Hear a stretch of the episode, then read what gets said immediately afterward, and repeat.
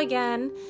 On my drive home, and after my conversation I had with a really good friend of mine, another topic came up that I almost couldn't wait to discuss, which was the topic of adulting and how being an adult just flat out sucks. Not only are things more expensive, but having to work full time, paying overhead such as a house or an apartment, um, daycare costs, the cost of living, and then, of course, trying to find yourself through all of those things. I think that's the main cause of why relationships struggle is holding back on the things that make you happy for everything else in the world that you're responsible for, including children. Now, of course, gone through divorce and still dealing with that. Um, I don't get to see my children every day. And the days that I do not get to see them, I still have to work most of the time. And adulting never stops. So, at what point do you just say, I'm just going to give in to temptation? I'm just going to do whatever the hell I want to do because I want to do it and stop suppressing my likes, my wants, my desires because I'm all about living life to the fullest. And unfortunately, and fortunately, that is my new mantra right now is not taking life too seriously and doing things that make you happy. So if you want to go out and be a little irresponsible or connect to other people, I say do it. Which again, segue, I feel like a squirrel, I swear. Um, a big part of our conversation was connecting and how majority of all of us want and desire to connect to other people and is that such a bad thing you know whether you're married or single or in a relationship I really feel that most people just want that connection to another human being. Same sex, different sex. It almost feeds our soul. Not that we want to be a center of attention or, you know, want to be an inappropriate human, but I think we all find in some way, shape, or form that connecting to other people fuels our soul, unless you're a psychopath, which I'm sure we all can name at least one person in our lives that is one. But ultimately, adulting it really does suck. And how can we find moments in our life where we take a few minutes or take an evening, take a day to ourselves and go do something fun? Like, no joke, getting out of my marriage and into this next relationship 30 days after.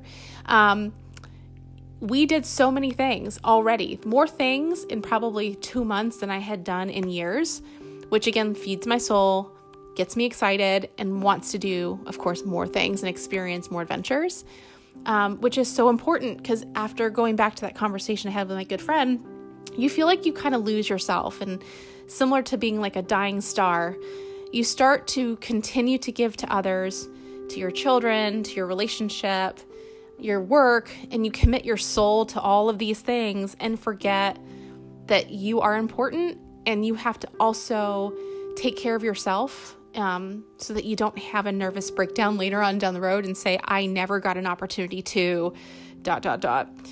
Um, so that's just one of the most important things. And I kind of wanted to open up, which was being an adult. At what point and what balance do you take to do things for yourself versus always doing things for others in your family or work or whoever? Um, how often are you connecting to other people? me personally, and you can call it flirting, I don't know what you want to call it, but I find that I, I have a great ability to connect to lots of people and I enjoy it. I love it when people call me and rely on me and want advice from me because um, I think deep down I want to feel needed. Um, it's always a good feeling to feel that you have a positive impact on other people. Even my new partner, Denise, um, that I absolutely love, we started working together maybe seven months ago and we connected immediately. You know, I think I think it's important for people to be vulnerable. Not myself because I never take my own advice. Um, to be vulnerable, to open up to others and be real, because deep down we do want connections in our lives. We do. We need friendships.